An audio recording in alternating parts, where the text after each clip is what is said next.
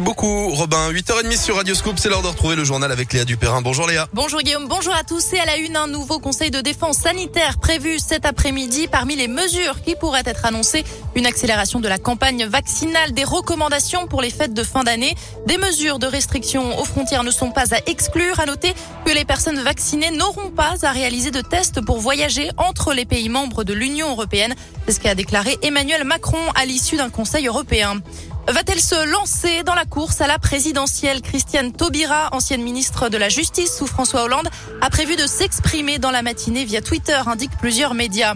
Les suites judiciaires du meeting d'Éric Zemmour, deux hommes qui avaient été interpellés après l'agression de militants d'SOS Racisme, ont été mis en examen, poursuivis pour violence volontaire. Âgés de 18 et 23 ans, ils ont été placés sous contrôle judiciaire.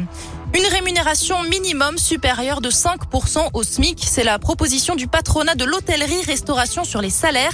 Annonce faite à l'issue de la deuxième séance des négociations avec les syndicats. Annonce qui intervient aussi alors que la crise sanitaire avait aggravé les difficultés de recrutement dans le secteur.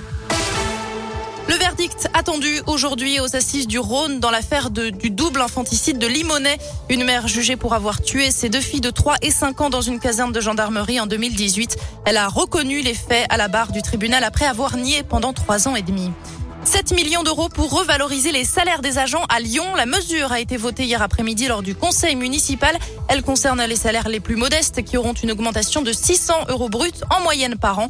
Les filières les plus féminisées bénéficieront également d'augmentations de salaire. La ville annonce par ailleurs la création de 50 postes en 2022 dédiés notamment aux enfants, à la transition écologique et à la santé.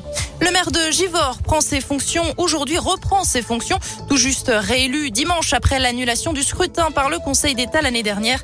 La candidate communiste Christiane Charnet avait contesté les résultats pointant des irrégularités. Le premier conseil municipal s'installera ce soir. Allez, on passe au sport. Pas de répit, même en Coupe de France. L'OL se déplace ce soir sur la pelouse du Paris FC pour le compte des 32e de finale. Le club lyonnais entre en lice dans la compétition face à une équipe de Ligue 2. Cette rencontre pourrait permettre aux Lyonnais de retrouver le sourire et surtout la victoire puisque cela fait quatre matchs de suite qu'ils n'ont pas gagné. Du côté du championnat, la rencontre face au FC mercredi prochain est une échéance à ne surtout pas manquer pour commencer à rattraper le retard accumulé au classement. Mais ça, Peter Bosch ne veut pas l'entendre. Chaque chose en son temps pour l'entraîneur qui a les yeux rivés sur la rencontre de ce soir. Je, m'en fous, favori, pas favori. On veut gagner ce match. Pour gagner ce match, on a besoin d'une équipe qui fait des choses ensemble, qui, qui travaille dur. Et toutes les choses doivent être à 100%. La concentration, à 100%. Sinon, ça sera très très difficile.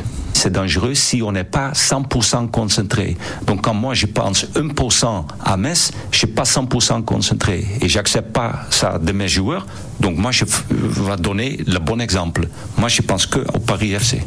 L'OL en déplacement au Paris FC pour les 32e de finale de Coupe de France, c'est à suivre ce soir à partir de 21h.